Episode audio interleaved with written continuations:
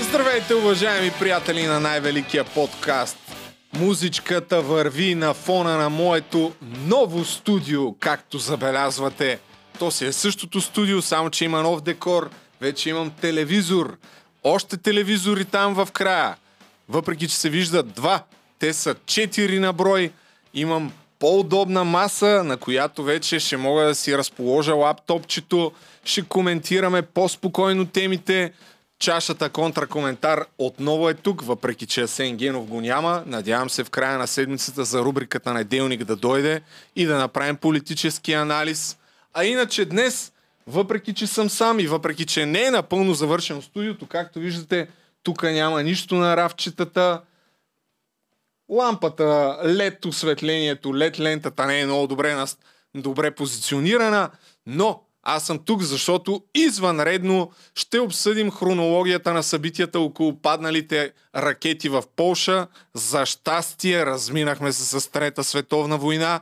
Вчера около 12 часа излезе съобщение, че руски ракети по случайност или не са паднали в Полша и загинаха двама полски граждани. Ще обсъдим това нещо. След това ще направя, в случай, че сте пропуснали – ще ви припомня, че преди няколко дни Кобрат Пулев беше в парламента и малко да се разведрим. Ще ви покажа някои от неговите бисери и ще помислим, аджаба, той е човек, който наскоро е завършил политология.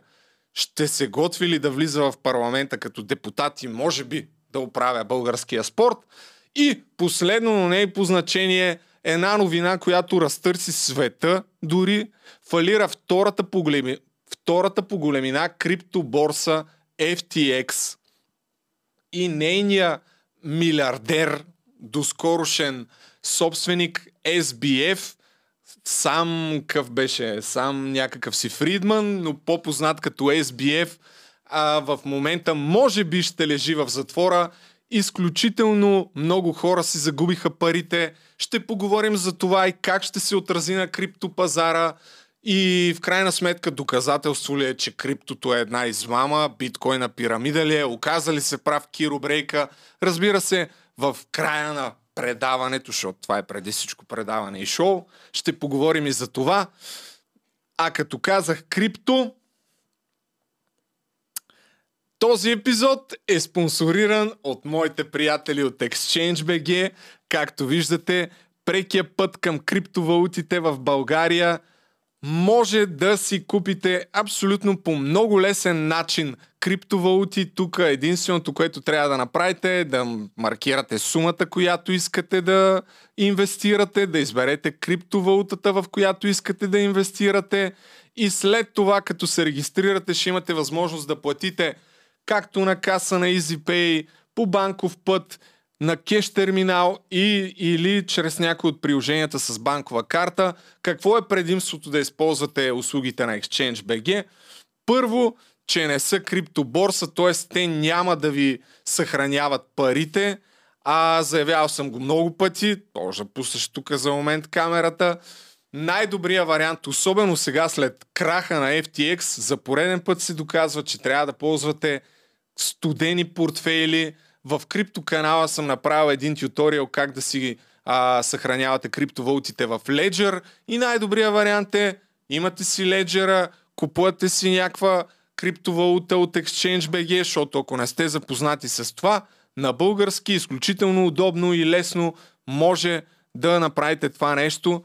Така че отидете на ExchangeBG, ще има линк в описанието и ако искате да влезете в света на криптовалутите, въпреки че в момента много хора последното нещо, за което най-вероятно мислят е, о, не, то това е измама. Не, напротив, аз продължавам да твърдя, че в момента може да е една от най-добрите възможности за инвестиция, защото пазарите се сриват не само на криптовалутите, а въобще и на акциите, а по принцип, но това е тема на един друг по-дълъг разговор, тогава трябва да се оглеждате за, за инвестиции, така че благодаря на ExchangeBG, че спонсорират а, този епизод. А, не за първ път работя с тях. По-късно отново ще направя някаква връзка а, с техните услуги, най-вероятно когато отворим темата за FTX. Но всичко по реда си. Сега Започваме с а, новината, която буквално вчера около полунощ стана ясна, че две ракети са паднали на територията на Полша в малка ферма и дори убиха двама полски граждани. Ето това са кадри, ако не се лъжа, точно от мястото на инцидента. Пушека, който се вижда там в далечината, е от, а, от, от това нещо. Веднага в а, интернет пространството се появиха спекулации около това Русия в крайна сметка атакувала ли е съзнателно или не Полша и това ще доведе ли до активацията на така наречения член 5 на НАТО. Защото в случай, че не знаете, Полша са членове на НАТО и в последните месеци се говори изключително много за това нещо, но ето това са всички членове на а, НАТО, Северноатлантическия алианс, към когото се причисляваме и ние. Като България член 5 означава, че ако е атакувана една страна, членка на, на НАТО, може да последват действия.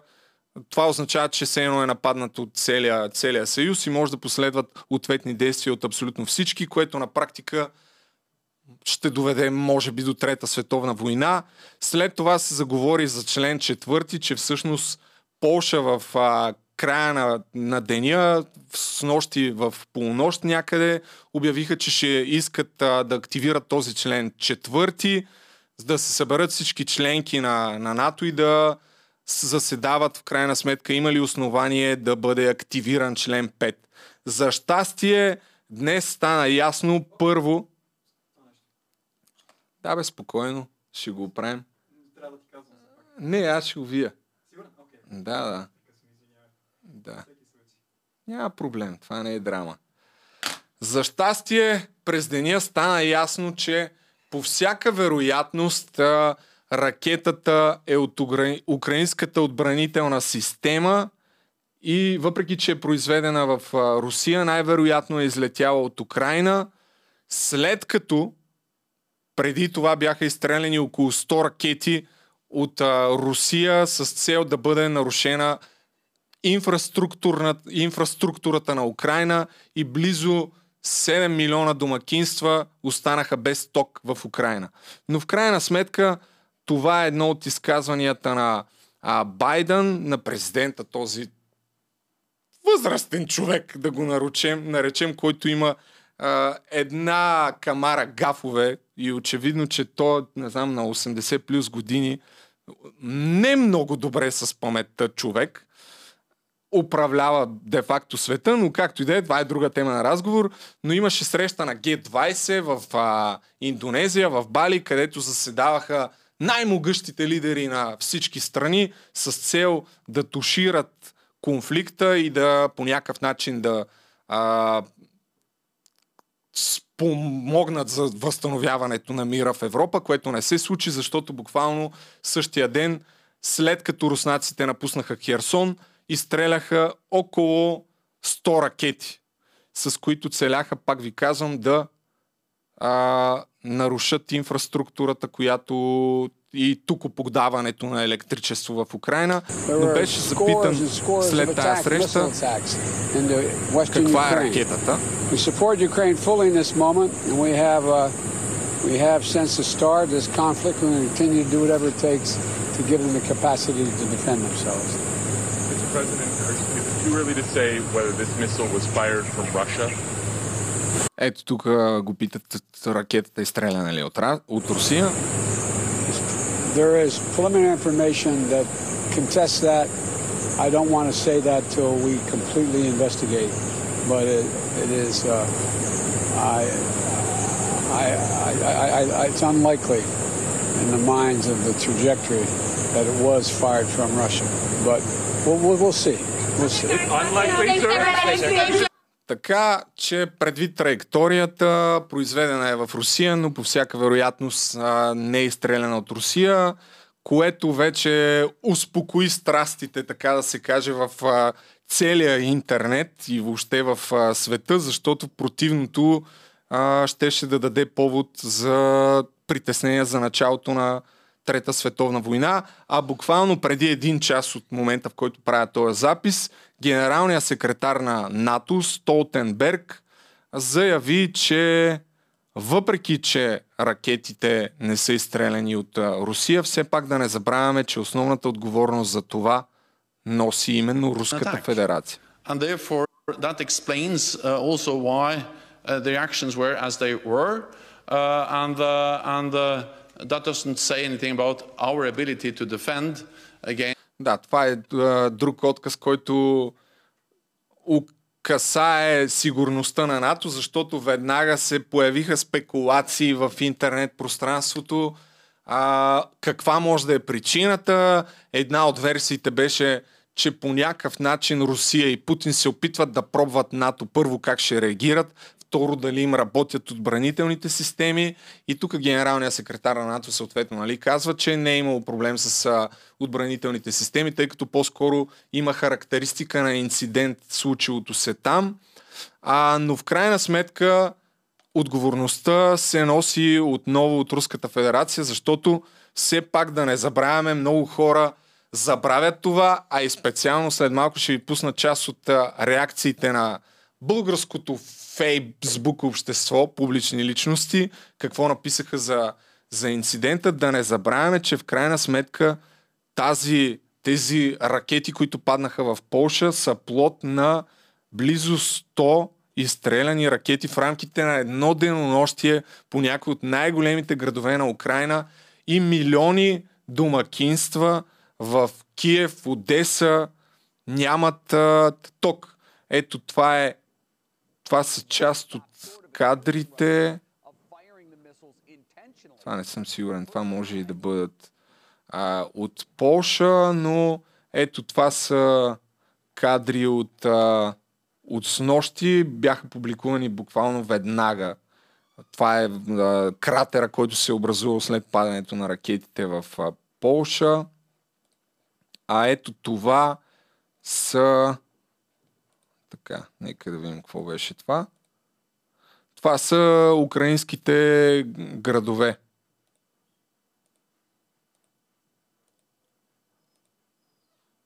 Виждате, тук хората си пълнят вода.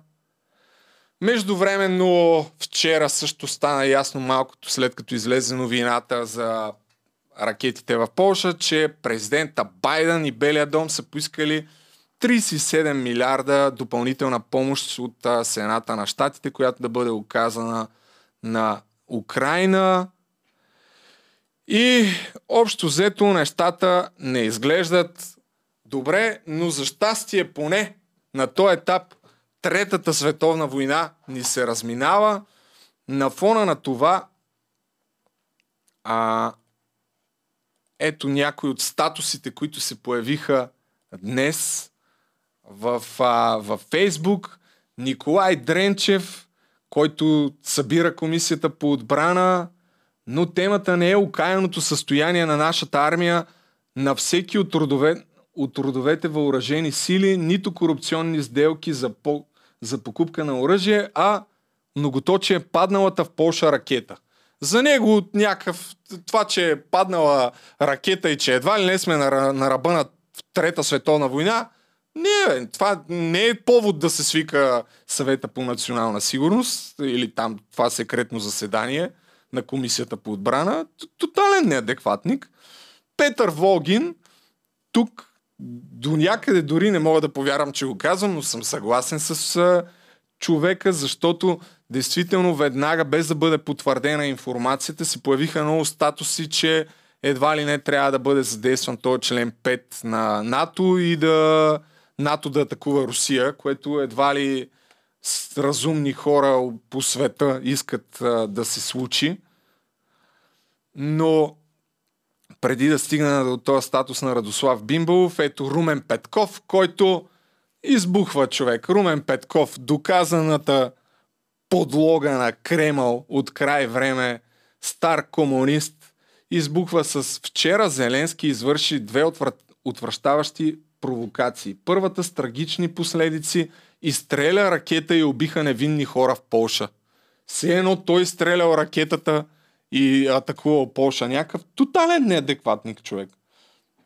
Това, че са изстреляни преди това 100 ракети, които са убили сумати народ и в момента няма ток милиони семейства, за него е абсолютно без значение, но това по никакъв начин не бива да ни очудва. А, и обобщаващия статус, с който със сигурност съм съгласен, е на Радослав Бимбалов. Целокупният кремълски слугинаш, замъглен в потен страх, се надпреварва да подскача тази сутрин от вълнение и да вика Видяхте ли, видяхте ли, падналите в Польша ракети са изстреляни от украинците. Разбирам ги от една страна, това успокоява бълхите в съвестта им. От друга, това е начинът по който са дресирани да разсъждават. По абсолютно същия начин са ги обучили да коментират събитията в, в Украина от преди 8 години. Видите ли, тогава вината била на украинците, а не на руснаците, които си присвоиха чуждо парче територия и въоръжаваха паравоенни групировки в съседна държава. Вчера червената армия размята безразборно към Украина стотина ракети, за да убива или обрича на стути мрак хиляди невинни хора, а вие, драги лъжеприказчици, лъжеприказчици, колкото и да крещите, няма да спрете истината, тя ще бърабани по изтанелите ви тъпънчета. Напълно съм съгласен с това, защото в крайна сметка но по никакъв начин не бива да ни очудва това нещо, че в България кремълските защитници, които дават мило и драго да хвалят Путин и да защитават клета майка за тях Русия, абсолютно реагираха а, съвсем очаквано. Интересно е какво ли щеше да стане, ако тази ракета беше паднала в а, Варна, и беше убила там невинни българи, най-вероятно и тогава щяха да има, щеше да има приказки от рода на заслужаваме си го.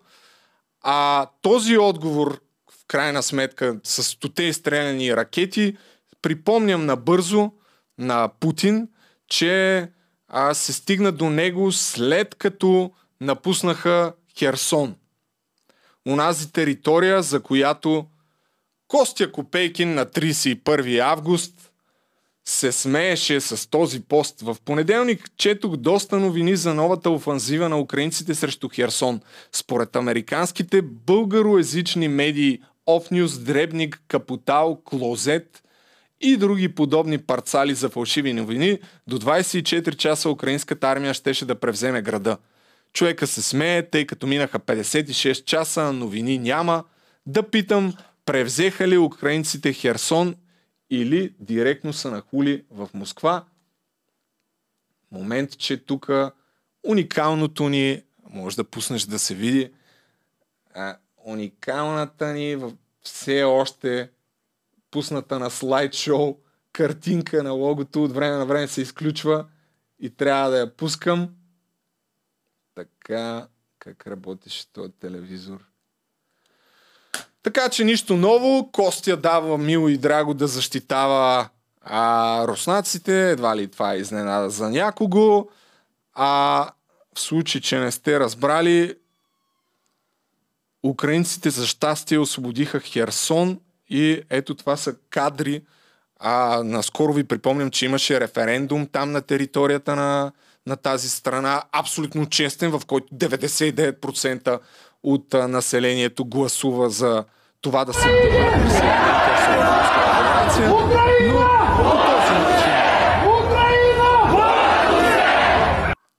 по този начин хиляди хора а, отпразнуваха буквално връщането на Херсон в, а, в украински ръце. На, това беше накратко така хронологията.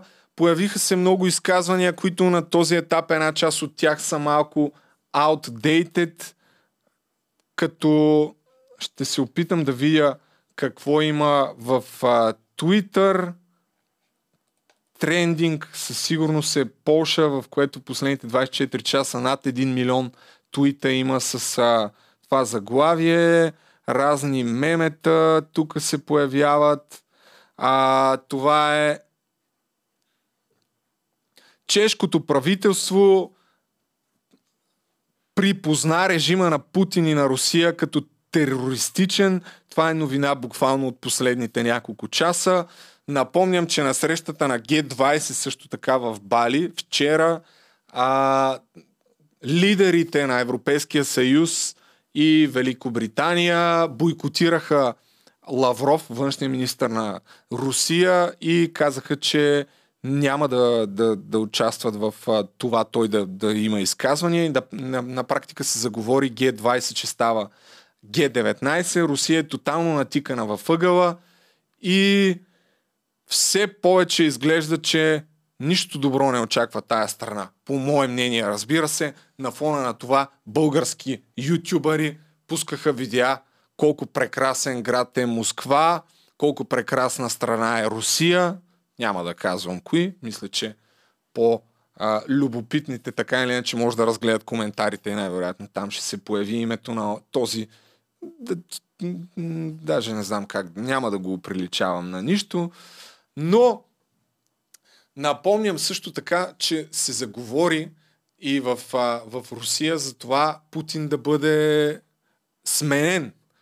Въпросният Дугин, за който преди време сме коментирали в най-великия подкаст, който е някакъв а, краен, фашизиран, фанатизиран а, проруснак, не знам как точно да го определя, в един пост в Телеграм заговори, че трябва Путин корема му да бъде а, разпорен. Въпросният Дугин, който дъщеря му беше взривена, ето това е Александър Дугин, преди няколко месеца. Та, с други думи, чуват се някакви гласове в самата Русия, че Путин не се справя с тоталитарната си власт, дадена му от Бога цитирам долу-горе по памет какво пишеше в този а, пост Александър Дугин, но очевидно, въпреки всичко, не се е отказал, защото близо 7 милиона домакинства още веднъж а, казвам, че нямат ток в момента. Загубих някъде, къде е линка да ви пусна повече снимки от това нещо толкова, за, толкова по тая тема. А в неделя, когато има и вече събеседници, ей, забравих нещо много важно в началото на видеото. Да. Забравих да ви призова общия план пусни. Забравих да ви призова да ми изпращате на имейла разни теми, по които да правя видеа, свързани като част от подкаста, тъй като намерението ми от тук нататък е да бъда все повече full-time ютубър, т.е. това да бъде основният ми фокус, както основния ми канал, в който не съм качвал нищо от 3 месеца, но от следващата седмица това ще се промени, така и в подкаста, така че ако имате някакви теми за злоупотреби, а, някакви предложения за интересни теми и събеседници, които да бъдат поканени, пишете ми на имейла, ще ги прегледам всичките и започвам. А, целта ми е да бъде политематично това предаване, този подкаст, да не бъда сам тук да бръщолевя, сам да, да си говоря някакви общи приказки, а напротив, все повече да има експерти, които да коментират а, по определени теми, така че да бъде максимално полезно за хората, гледащи най-великия подкаст. А сега а, отново, чай да вие тук какво съм си изкарал набързо да прегледам тия снимки.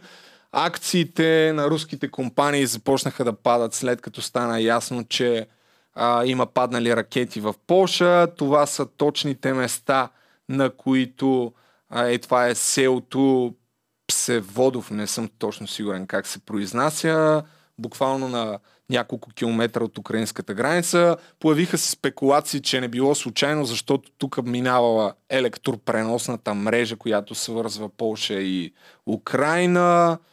Това е някаква фалшива новина в стила на Руската федерация, които а, по-рано днес отрекоха въобще, че са изстрелвали ракети по Украина вчера и по Киев.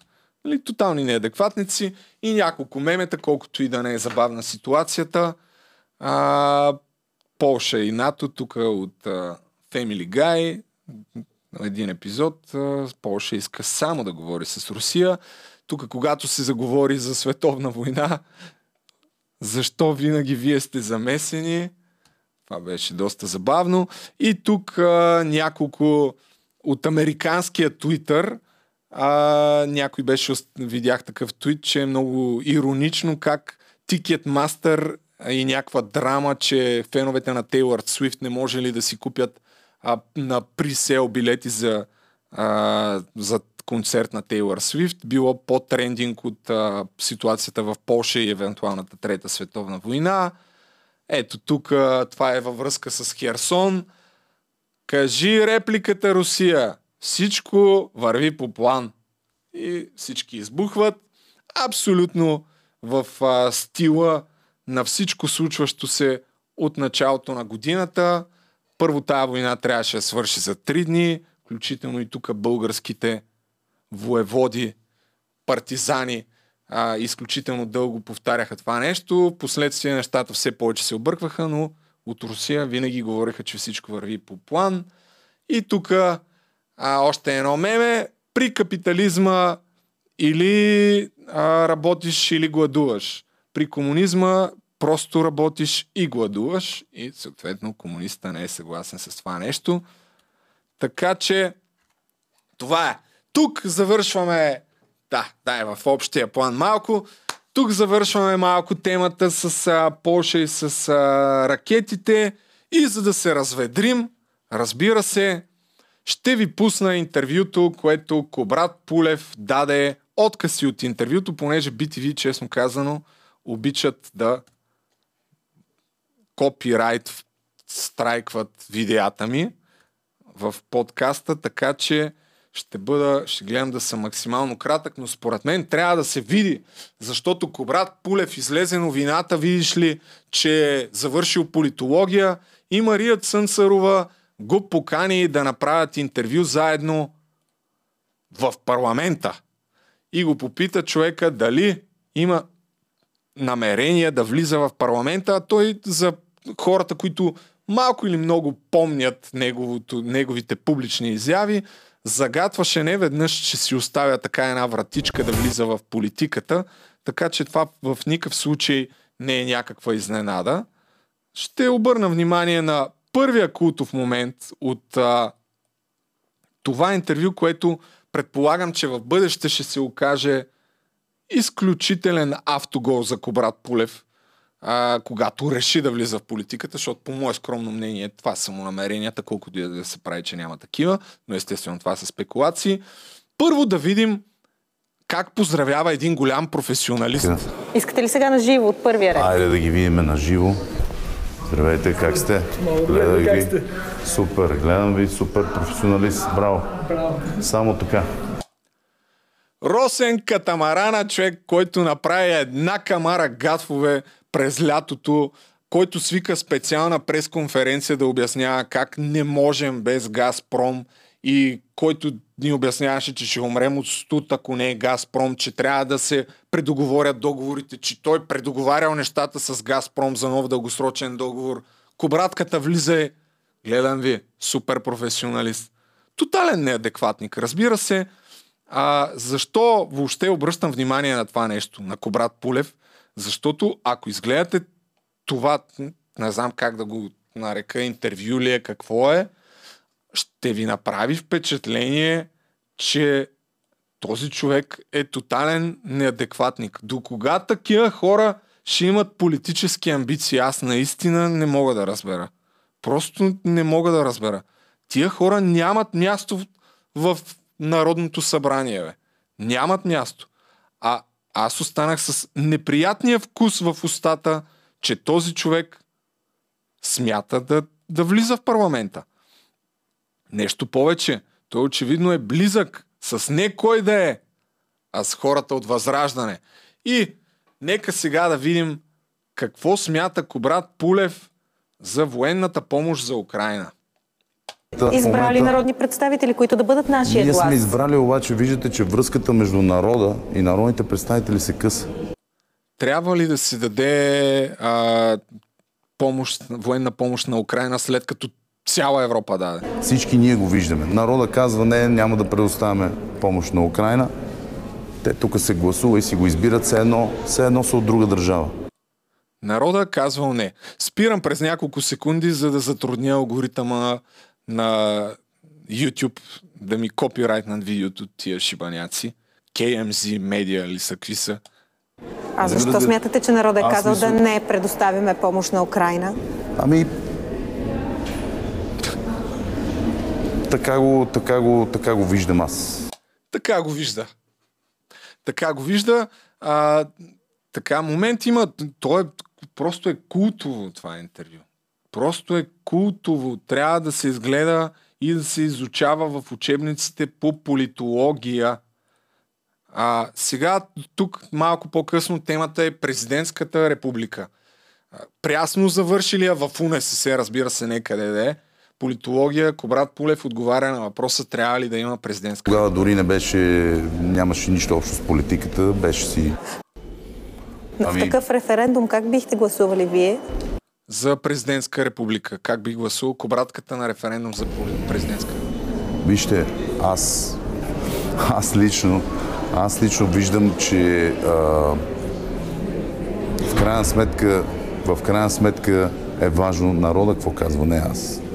Ама вие бихте участвали. Вие ще Аз със сигурност бихте се включили след като казвате, че искате да има референдуми. И смятам, че не е лош вариант. Не е лош вариант. Нататък аргументацията му защо не е лош вариант е повече от а, нелепа, естествено. А, но това е такъв голям мъж. След малко ще ви направи впечатление как се доказва с силни ръкостискания този човек. Очевидно за него е изключително важно да силно да ръкостиска, но когато му зададат някакъв въпрос каква ви е позицията, следва едно такова въртане, едно гърчене, но пък а, то е ясно, че Хал Хабер си няма в крайна сметка как да отговори, но пък ще видим и какво отговаря на, по какъв начин отговаря на въпроса ще дойдете ли тук на работа, Демек, искате ли да станете депутат? А преди това имаше култови изцепки от това, че зодията му била такава, зодията играела 2% от а, всеки човек, от личността на всеки човек. Някакви тотални глупости, но да чуем какво мисли кобратката за възраждане.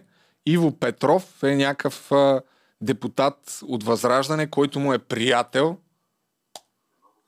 Компонентите, които определят един човек. Вие като Един човек наистина не си спестявате представител на Зодия Телец, какво казвате, например, на господин Петров като представител на партия Възраждане? какво мислите за техните Провокирам го.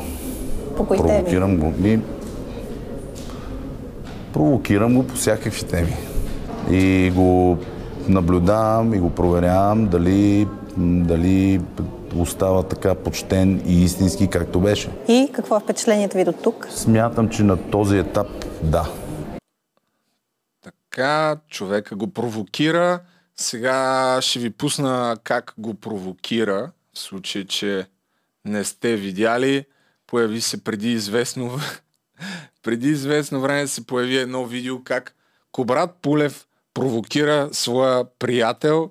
Ето, моля да се насладите в а, пълния блясък на това нещо. Ако това ти е приятел, който е в парламента, майко, пази Боже от такива приятели, честно. Само гледай. За какъв кринж става въпрос. Ще бъдете ли истински? Питам! Питам! Закълни се, кажи клетвата. Клетвата кажи. Заклевам се да изпълнявам задълженията си в Конституцията, Дай го! ама не мога говоря. Нема не мога, бе. Колкото И можеш. да служа на народа. За, кажи за. Заклекс. Е, така ще ги всички в Народното събрание, ако някой, пробвам. ако някой предаде народа и, и, и изпълнява лични или, или партийни интереси, е тук при мен го мъчкаме. Задължително. В залата мачкане, докато не го пречистиме, като в църквата, както влиза. Заклей се. Кажи заклей се. Наистина това може би е забавно, може би са си толкова близки, че това е нормално. Нямам представа. За мен не. Но кой съм аз? Един прост ютубър, който само завижда на, на успелите българи. Но тъй като естествено има още откъси, на които а, бих искал да обърна внимание. Най-култовия, може би, не, те много култови, но един от тях е а, защо смятам, че кобратката в момента се ослушва около партия Възраждане. Междувременно стана ясно от интервюто, че а, темата му на темата на дипломната му работа е била свързана с Европейския съюз. А нека видим как би, от, как- би гласувал Кобрат Пулев на референдум за излизане на България от Европейския Този съюз. такъв референдум да останем ли в Европейския съюз? Вижте, не мога да кажа от сега, защото аз съм човек, който е маняк на всяка една тема. Истински маняк. И обичам, когато а, взема дадена позиция, то тя да бъде а, прегледана до най-малки детайл от мен. Ама вие цяла дипломна работа сте написали по тази тема. Да. Да, той е маняк на тема, не може да си има прибързани решения човек, но, но все пак и още малко, още малко. И И с всичко, което аз сте проучили по дипломната ви аз съм го работа. описал в дипломната работа, че, нали, че позитивите са много повече, отколкото негативите от Европейски съюз. Отговарям ли ви на въпроса? Как ще гласувате на такъв референдум? Аз ви отговорих току-що на въпроса. Дали се ослушва човека за позиция в Възраждане, нямам представа. Но тук набързо просто ще отбележа някаква среща нелепа с а, Даниел Лорер и Кирил Петков. И, и те, според мен, тотално неадекватно се държат не по-малко от него, особено Кирил Петков. А, влезе веднага в а, повтаряне на едни и същи. Ние сме тук, за да преборим корупцията. Казахме коалиция с ГЕРБ, не, но политиките да, бла бла бла. Но кобратката им се доказа като мъж, след като няколко пъти така им стигна, стисна ръката, че може би им щупи няколко от костите тук. Да, парламента има Нека да, да видим. Хората чакат И ние като опозиция с проблеми на хората, крайни. Аз се радвам, че видях крайни и Резултати. и резултати. радвам се, че те видях. Да. И аз се радвам, че ви видях. Здраво. Да. Стискал ли ти ръката? Не, аз съм джентълмен. Съм с джентълмен. ръкавицата също има. Различавам мъже от жени. Не знам, явно това е един особено сериозен признак на мъжкарство, да стискаш така ръката, че да заболи събеседниците ти, да им покажеш, че си силен. Нали? Защото от това интервю, освен, че Хал Хабер си няма от политика и от политология, най-вероятно стана ясно, че нещо, което е доказал много пъти, че той е голям машкар. Такива хора трябват, уважаеми приятели, в българската политика и завършвам с а, последния въпрос, а именно, в крайна сметка, след всичко, което видяхме, смята ли Кобрат Пулев да влезе в политиката? Се срещате народните представители и тези пред а, екраните съм сигурна, че се питат ще дойдете ли тук на работа някой ден? Не, не мога да кажа какво предстои и какво точно ще не съм гледачка. Не, не, не мога да кажа какво предстои, не, не съм гледачка. Това ако е не. Имате ли такъв план? Не, като план нямам такъв план. Такива планове нямам.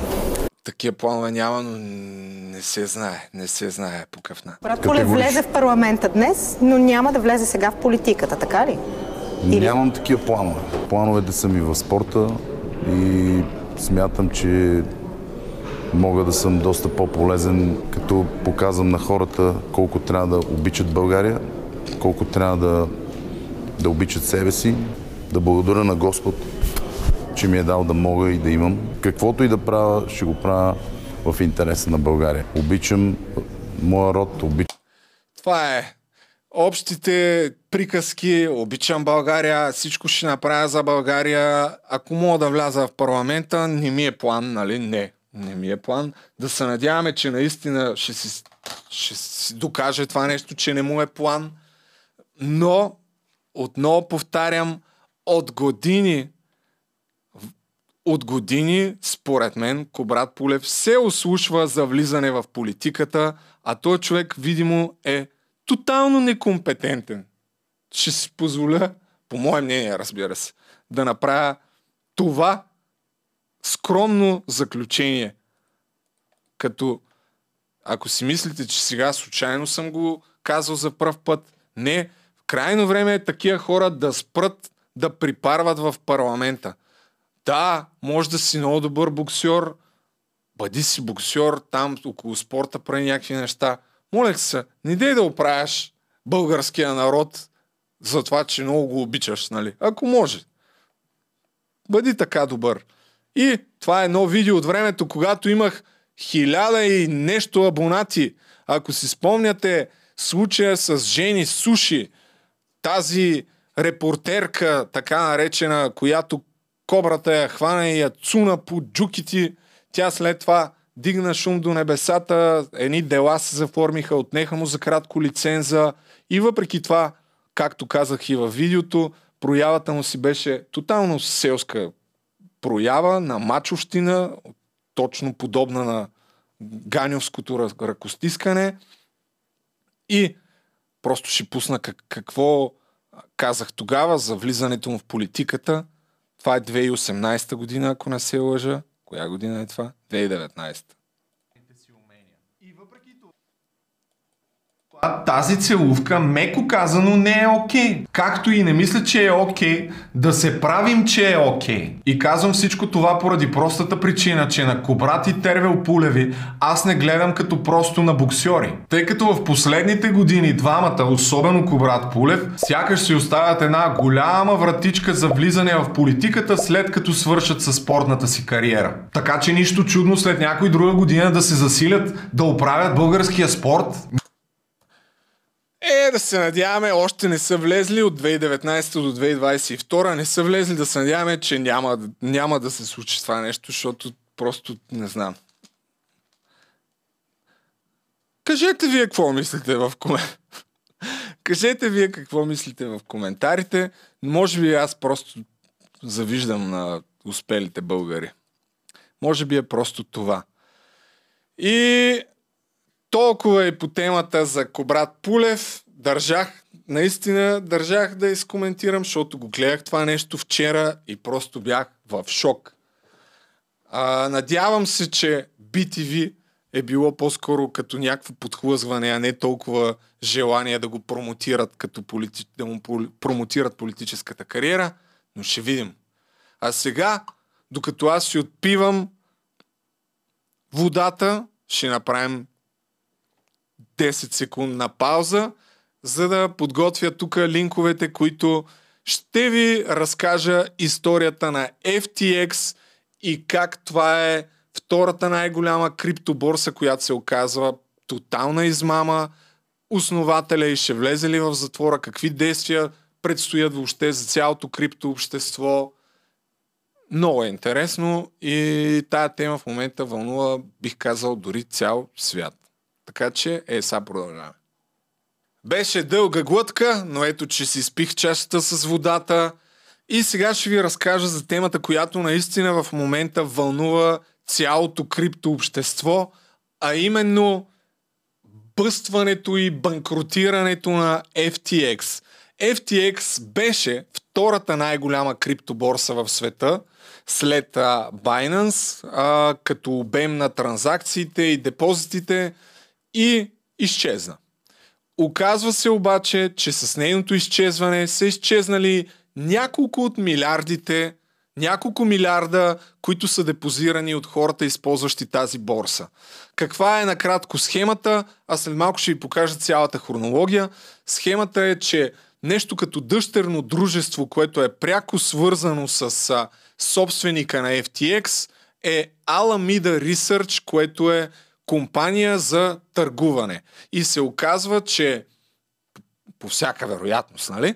Се оказва, че Alameda Research, свързаната фирма, след малко ще разберете как, с собственика на FTX, е взимала тайно пари, които са давани от а, депозитите, като заем на Alameda Research и Alameda Research ги е инвестирала по такъв начин, че в момента тези пари ги няма.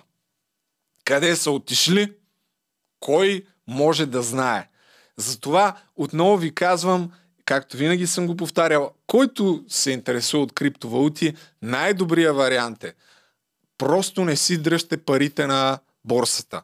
Особено ако вкарате някаква сума, се вика дори 4 цифрена да е някаква по-голяма сума, задължително трябва да си я прехвърлите на така наречения cold storage, някъде където само вие имате контрол над тези средства, защото ако ги държите на борса, винаги има риска това, което се случва, а с изчезването на FTX повличат крак и много други борси. Ще разберете след малко кои. Заговори се дори за crypto.com, че също може да а, последват тяхната съдба. Така че просто си дръжте парите на Cold Storage и може преди това естествено да използвате ExchangeBG, откъдето да си направите заявка и те просто ще ви пратят парите до вашия адрес на сигурно в портфейл, който контролирате само и единствено вие и вие носите цялата отговорност. А сега, след като пусна логото и след тази кратка обучителна лекция, минаваме към хронологията. А тя е следната. SBF, това му е синонима на сам Бенкман Фридман или там, де я знам как му е цялото име, но е познат за всички като SBF, така че аз ще го наричам SBF. Това е CEO-то на FTX, компанията, която фалира. Заедно с Сизи, моя приятел, който бях в Париж, както знаете, а, имам снимка с него, не се харесват от а, доста време. Това е началото м- на края на FTX. Като основно твитовете съм ги вадил от а, видеята на Кофи Зила, гледал съм още няколко видеа, но за да не ги търся в Twitter, просто съм правил скриншотове от, а, от видеята на Кофи Зила, така че той следи изключително а, изкъсо хронологията на събитията и дори има от whistleblower информация, така че евентуално след като изгледате това видео, може да отидете да изгледате неговите видеа. На 29 октомври SBF твитва нещо, с което иронизира CEO-то на Binance, CZ, че отива на някаква среща в а, Вашингтон, един вид загатвайки, че няма много право да представлява индустрията и да ходи по такива срещи. След което, сякаш с това слага началото на края си, защото излиза информацията, че Alameda Research, която е свързана с SBF, това е трейдинг дружеството, нали, компанията за търговия, всъщност има крайно съмнителни активи, които могат да се окажат подводен камък в а, ликвидността на борсата. И тук са изброени всичките 14,6 милиарда в активи. Оказва се, че една огромна част от а, активите, които държи трейдинг дружеството Alameda Research, всъщност са свързани с проекти на FTX, които по един или друг начин са свързани. Един вид, а, те инвестират парите си в, само в някакви техни дъщерни проекти, което ако нещо стане с тези дъщерни проекти, ще повлече едно след друго всичките компании. Попростявам по изключително бакалски начин. И а, на 6 ноември, след като започнаха такива спекулации, Сизи направи точно това съобщение, че а, Binance има около 2,1 милиарда долара, които са в FTT токени. Това са дъщерните токени на FTX и смята заради последните разкрития, е те, които ви показах преди малко, да се отърве от тях, да ги продаде на свободния пазар. Обаче, когато продадеш толкова много милиарди токени на куп, какво става? Ми цената почва да пада, защото хората почват да си мислят, опа, тук може нещо да изгърми.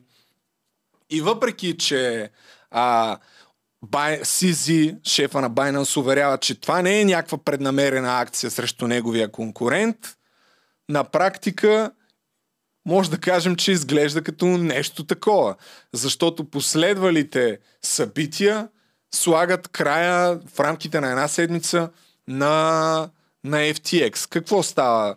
А, става това, че нещо, което самия Банкман Фрид е предупреждавал, че някои криптоборси на практика не разполагат с ресурсите, които твърди се, че имат. Тоест, ако един милиард а, хора, ако хората са депозирали един милиард долара, трябва в криптоборсата да има 1 милиард долара, които ако всички едновременно си ги поискат да си ги изтеглят, да ги дадат нали, на хората. Но на практика това, което се получава очевидно е, че тайничко шефовете на борсите ползват тия пари за някакви други инвестиции и ако се случи нещо, което се случва в банките, така наречения банк рън, тия пари няма как да, да бъдат получени. И това води до себе си до масови фалити и това, което се случи с FTX. Оттам нататък, това е Каролин, която е CEO-то на Alameda Research, така наречената компания за търговски сделки, която е изключително любопитен кадър, бивше гадже на SBF и спекулациите са, че единствената причина да е станала CEO на компания, която управлява милиарди, е, че му е била гадже назад във времето. Та, тя успокоява а, хората, като дори предлага на Сизи да продадат под, така да се каже, под пазарната цена на 22 долара техните токени за няколко милиарда. Сизи обаче отказва и казва, че ще остане на свободния пазар. Това на практика за хората от свободния пазар а, означава паника. И те започват заедно с него масово да искат да продадат своите токени, което води до рязкото падане на цената на този токен FTT. И ето тук само с 24 часа виждате, че има над 30% спад в цената на този токен. А това са едни твитове, които в момента са изтрити от SBF, но могат да бъдат а, доказателство за неговата вина и част от нещата, които могат да, ги вкарат в, да го вкарат в затвора. Защото тук той твърди в прав текст, че FTX има достатъчно средства за да покрие абсолютно всички желания хората да си изкарат парите. Тоест, ако вие сте вкарали 1000 долара, във всеки един момент те могат да, ги, да ви ги върнат, дори всички техни потребители да искат да си изтеглят парите. Това обаче на практика към днешна дата може да кажем, че по никакъв начин не е вярно. Този твит на 7 ноември обаче към днешна дата е изтрит, но въпреки това може да му изяде главата заедно с още една камара неща. Момент само да пуснем това. Така. Следващото, въпреки твърдението на SBF, че всичко е наред с FTX, борсата му, излиза новината, че те са спрели тегленията. Обикновено, когато една борса замрази временно тегленията, т.е. тия, които си държат парите на борсата, вече не могат да си ги изтеглят. За това не трябва да си държите парите в криптовалутите на борсата. И тогава вече паниката нараства още повече, както може да се досетите. Но дори това не притеснява а, нашия приятел Сан Бенкман Фрид, най-вероятно му бъркам името, но се тая, SBF, да твърди, че а, просто едновременно 5 милиарда тегления са искали да имат хората в един ден и това е причината по някакъв начин да бъдат замразени а, тегленията, но всичко е наред. То уверява човека, че всичко е наред. След което Сизи излиза с а, нова новина, която а, за кратко даде надежда на всички, които са си държали парите там. Сизи излезе със съобщение, че от FTX са го а, потърсили за помощ да купи борсата, втората най-голяма борса и да, а, да реши този проблем с ликвидността. Съответно в това съобщение Сизи казва, че ще направят вътрешно разследване дали всичко е наред и ще съобщят дали ще купят борсата.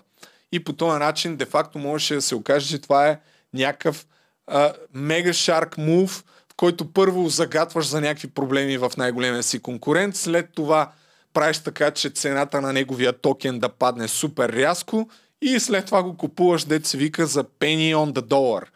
Но Случи се нещо повече от това, защото на 9 ноември, след един или два дни, Binance излязаха със съобщение в резултат на тяхното разследване, че има много злоупотреби че те няма да по никакъв начин да съдействат за а, купуването на FTX. И тук вече нещата, както може да се досетите, хората рязко започнаха да се панират. Това стана все по-централна новина, като големите финансови медии започнаха да се ровят по-надълбоко в а, това нещо и въобще една камара ютубъри като Кофи Зила.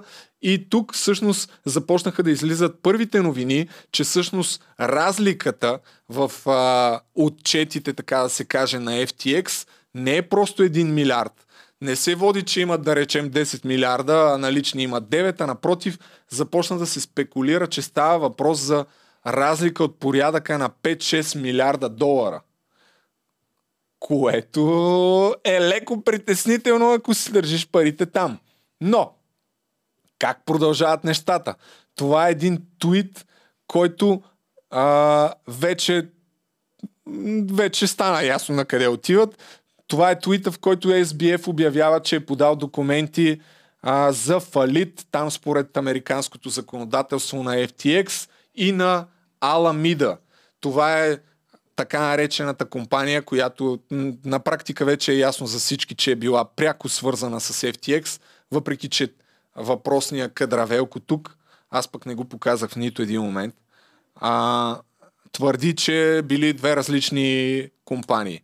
Така че а, подава въпросните документи за фалит, след което го последва още една борса, BlockFi, още една голяма борса повлича крак и тя също замразява своите тегления на, на тегленията на своите потребители и тук вече се започна започнаха да излизат новини, че, че FTX са търсили 9 милиарда финансиране, за да могат да си покрият борчовете и по някакъв начин да оцелеят.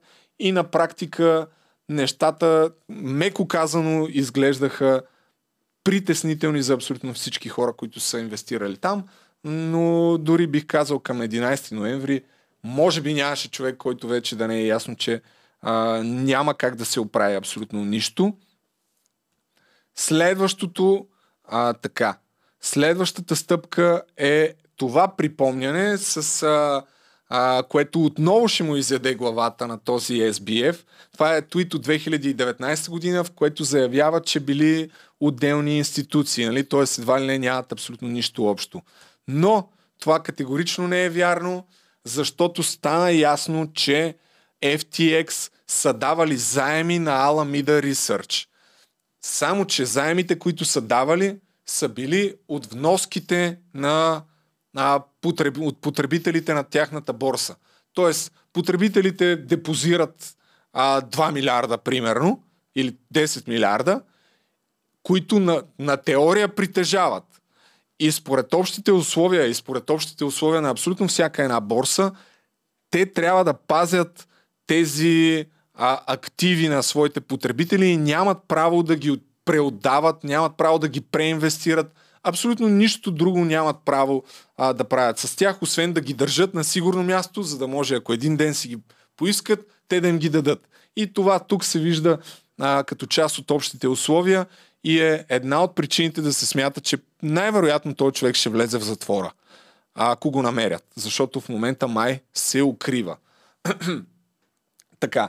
Тук обаче, след всичките тия катаклизми, които а, станаха ясни на обществеността, стана ясно още нещо, че те са давали такива заеми на Alameda Research, за да а, от парите на потребителите са били дали около 10 милиарда. Това са такива спекулации, които започнаха да се въртят. И след това Аламида с тях нали, правят каквото си искат, като единствения начин по който са ги обезпечили е отново казвам в основната си част токените, които самите те си произвели.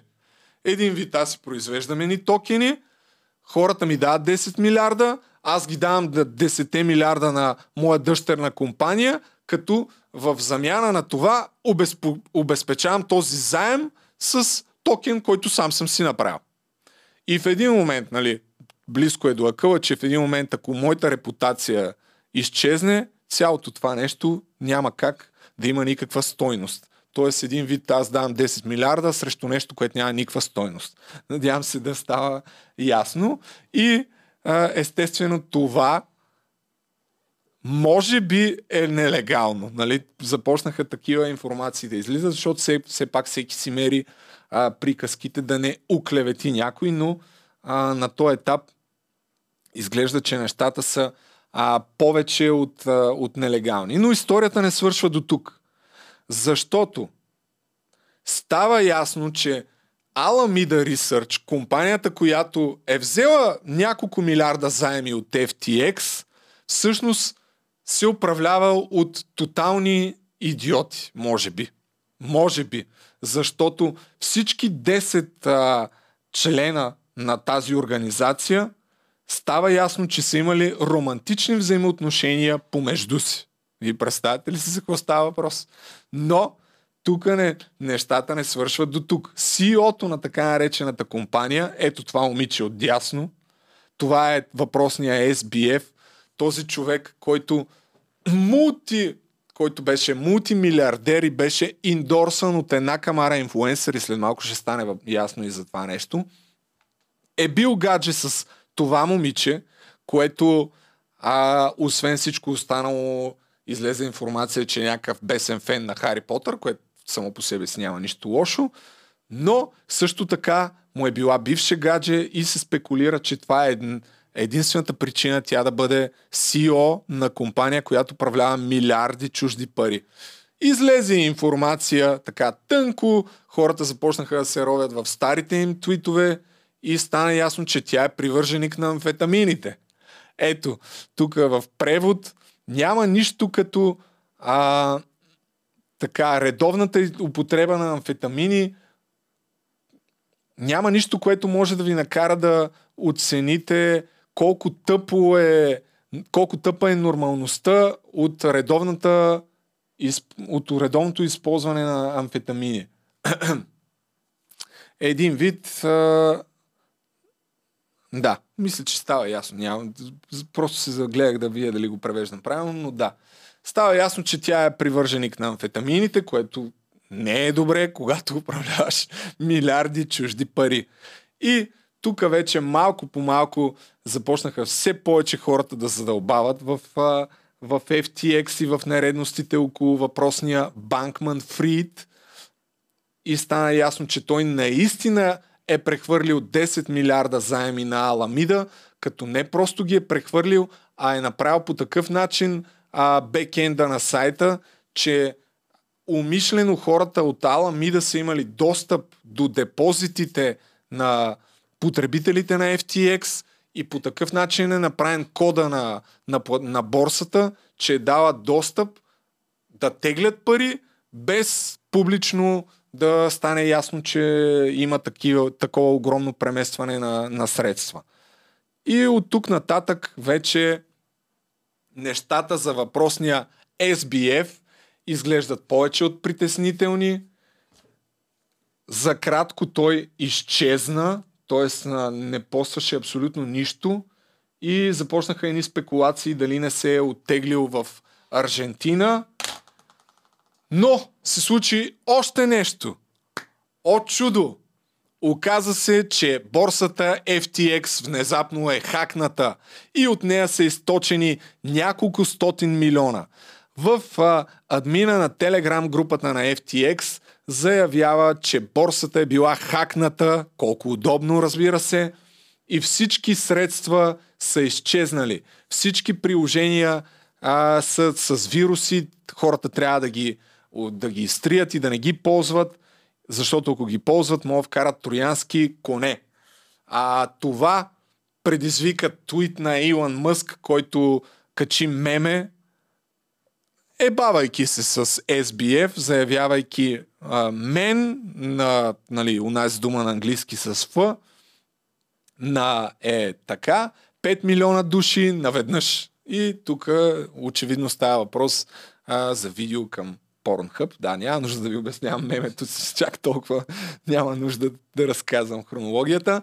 Но историята с хака не, не стига, не свършва до тук, защото а, потребител в Twitter, който е наясно с а, нещата, а, с коденето, така да се каже, излезе с уит, че CTO CTO-то на компанията, това е най-висшия пост, най-висшата техническа позиция, има съмнителен, съмнителна активност в GitHub. Това е мястото, където а, общо взето програмистите публично заявяват какви неща правят по коденето на един проект, така, така да се опитам да го обясня. И това е ден преди всъщност да бъде хакната борсата, а, става ясно, че въпросното CTO е направил такива промени, които а, са позволили борсата да бъде хакната, така да го кажем. Дали това по някакъв начин има нещо общо с хакването, само може да гадаем. Естествено, нали? Само може да гадаем. А и тук вече, след всичкото това нещо, става ясно, че FTX има над 9 милиарда. Няма вече не са 4-5. Вече става ясно, че има 9 милиарда задължения, които ги няма. Изчезнали са. И тези 9 милиарда са пари на хора, които са си депоти... депозирали и са си държали средствата на борсата. А, така. Но историята не свършва до тук. Ще си кажете, сега ще сега ще ви обясня за crypto.com и по какъв начин е замесена тя, но първо ми се иска да ви споделя, защото в продължение на повече от една година някои от най-големите инфлуенсъри и инвеститори дори, като Кевин О'Лири, също изгоряха а, от, а, от тази си инвестиция. Ето това са, да, subscribe, сега пък изведнъж трябва да се абонирам, за да вия всичките хора, които са... А... Стеф Къри също рекламираше FTX, Том Брейди, чай само да вия Celebrity Endorsement FTX. Една камара хора, ето, това са част от хората, които са рекламирали, така да се каже, FTX, естествено срещу огромни суми, които са подвели немалко хора, се оказва една огромна част от ютубърите също. Ето това е част от... Okay, the guy you see next to... Това е един от супер популярните в Facebook а, и в YouTube дори хора, които правят видеа. Той представи въпросния SBF като най-щедрия милиардер в света. is the most generous billionaire in the world and I found him. Естествено сега каза, че ще си изтрие видеото. А, и още една камара ютубъри, Греъм Стефан, които в продължение на една година рекламират а, FTX, заявявайки, че все пак са спонсорирани от тях. Но всичко това идва да покаже, че не е добре да си доверяваме на инфуенсъри, когато ни дават финансови съвети. В този смисъл, дет се вика, абсолютно всичко, което ви кажа аз, въпреки че аз финансови съвети не давам, в какво да инвестирате и как да инвестирате, но имайте го предвид, когато някой финансов гуру почне да ви обяснява в какво да инвестирате, за да забогатеете. Просто не трябва да си доверявате на тези хора. Второто нещо е, ако инвестирате в криптовалути, Просто не трябва да си държите парите на борса. И това е ясно за всеки, който е прекарал малко по-дълго време в света на криптовалутите.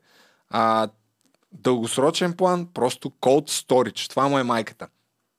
Как може да стане? Отидете в моя канал Любо в Крипто. Там имаме едно две видеа по темата. А, така, но историята продължава. Може да ви е скучно, но аз продължавам с хронологията на събитията защото а, стана ясно, че в един момент преди един-два дни въпросния ето го така SBF започна да качва някакви супер странни твитове. What? Една дума. След това буквата Х. След това на другия ден А, след това P. И в крайна сметка написа What happened. И хората се чудиха защо по дяволите го прави цялото това нещо. Като а, оказа се, че причината да го прави това е, тъй като има ботове, които следят акаунтите на най-големите а, юзери в Twitter и когато те публикуват нещо, виждат, че има някаква активност. Оказа се, че това нещо го прави, за да може ботовете да не го засекат. Тоест, качва един нов пост такъв малумен и трие един стар, който може да му навлече неп... м, неприятности в съда. И ето тук в това видео а, това So, нещо са го хванали хората, като дават пример с а, в момента, в който е качил някой от малумните tweet си постове, е изтрил а, този пост, който води към тази а, статия. SBF казва FTX is fine, а, активите са fine, всичко е наред, бла бла бла, а то не е така. И цялото това нещо може да ти донесе, да ти навлече неприятности в съда, но в крипто Twitter, каквото и да направиш рано или късно, хората го хващат. Така че това е до някъде все още не се знае какво става с този човек, а, но се заговори Белия дом дори след този случай излязоха с изявление, че криптото трябва да бъде регулирано и нещо повече. Понеже структурата на FTX, нали, тук става въпрос за милиарди, ей, той това е изчезнал. Има изключително много компании, които са засегнати от този фалит. Споменах ви една BlockFi, една от борсите, които а, също деца вика изгоря. А, но започнаха спекулации, че същото нещо предстои да се случи с Crypto.com. Още една от най-големите борси в света, която рекламираше супер много. Те, те дори имаха реклама на, а, на това, на залата в Lakers, Staples Center. Мисля, че дори там, а, там закупиха правата да я прекръстят на Crypto.com арина или нещо такова. Но защо започнаха спекулации, че същото нещо може да се случи и с тях? Защото борсите, там според различни регулации и изисквания, а, са длъжни да подават някакви отчети, че имат а, достатъчно ресурси, нали? че парите, които така, парите, които а, държат на борсата си са налични. Но стана ясно, че Crypto.com са изпратили, забележете, 320 000 етера до Gate.io. Това е някаква друга от големите борси, за да може въпросните Gate.io да минат този контрол. Т.е. да покажат, че тези средства те ги имат и че всичко е наред. Минават контрола и след това превеждат обратно на Crypto.com, само че им превеждат 285 000 етера в рамките на една а, седмица. Защо цялото това нещо е публично? Защото на блокчейна всяка една транзакция, която се направи, е публична. Запитан CEO-то на компанията Crypto.com, какво става, бе? За какви са тия шмекери, които сте правили? Той отговаря. Забележете отговора на човек, който е собственик на многомилиарна компания. Трябваше това да бъде трансфер към нашия cold storage. Само, че един вид по погрешка сме ги пратили на тях. Вие, вие представяте ли си? 320 хиляди етера, това не знам колко милиона точно са. Пратили ги били по погрешка. Трябва да ги пратят към cold storage си, обаче ги пратили по погрешка. И тук много от хората, които следят изкъсо така а, криптосвета, леко се озадачиха от този отговор да пратиш 400 милиона долара в етери, отговаря или че си някакъв неко, тотален некадърник и безотговорник, или че просто лъжеш, нали? Може би това са, това са обясненията. И тук Сизи продължи да се намесва, че ако една борса премести много големи количества от крипто преди и след като са демонстрирали а, точно, че имат тези средства, това е сигурен знак за проблеми. Стойте на страна. Тоест той продължава атаката по най-големите си конкуренти. Може би, а може би просто иска да пред, предпази хората. Но при всички положения тази практика явно, че не е прецедент и че не само FTX а, злоупотребяват, така да се каже, с а, чуждите пари и когато става въпрос за десетки милиарди, може би е много трудно да се изкушиш от това нещо, но а, много хора съветват да си изкарате тотално парите от борсите в момента, особено в тия времена, защото не е изключено Crypto.com, Gate.io, та Gate.io не мисля, че е популярна в България, но Crypto.com със сигурност е.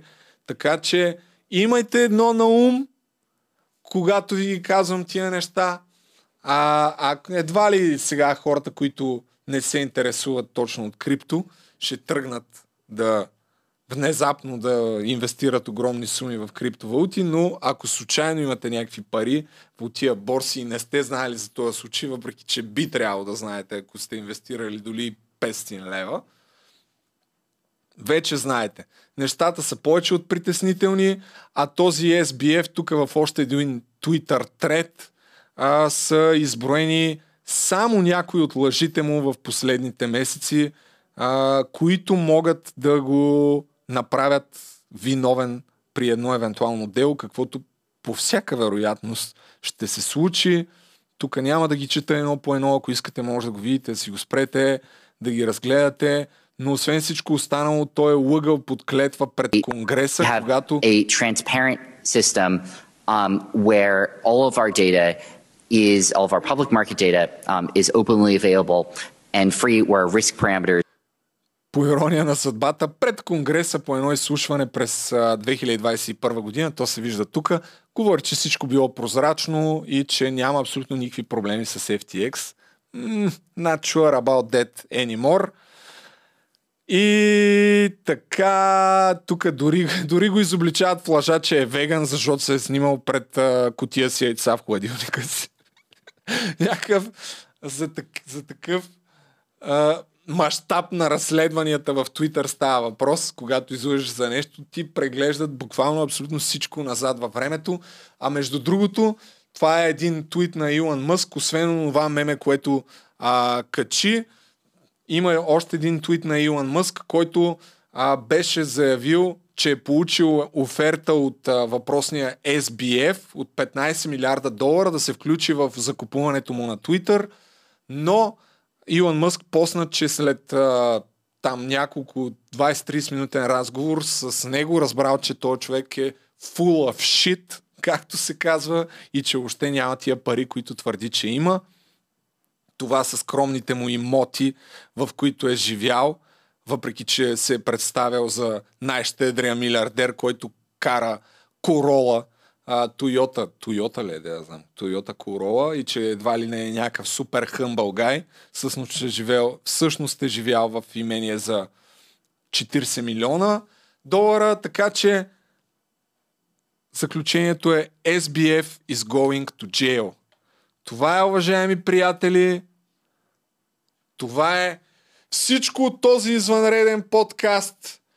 Завършвам с това да ми пращате съобщения за теми, които да бъдат, може да са злоупотреби, може да е абсолютно всичко.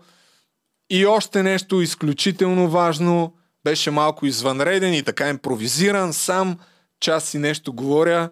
Надявам се все пак да сте намерили някаква стойност в цялото това нещо. Завършваме с слонче се спъва в хобота си. Ето, още веднъж. Специално за вас. Два пъти подред. Хоп! Айде! Това беше. Благодаря за вниманието. От новото студио. Чао!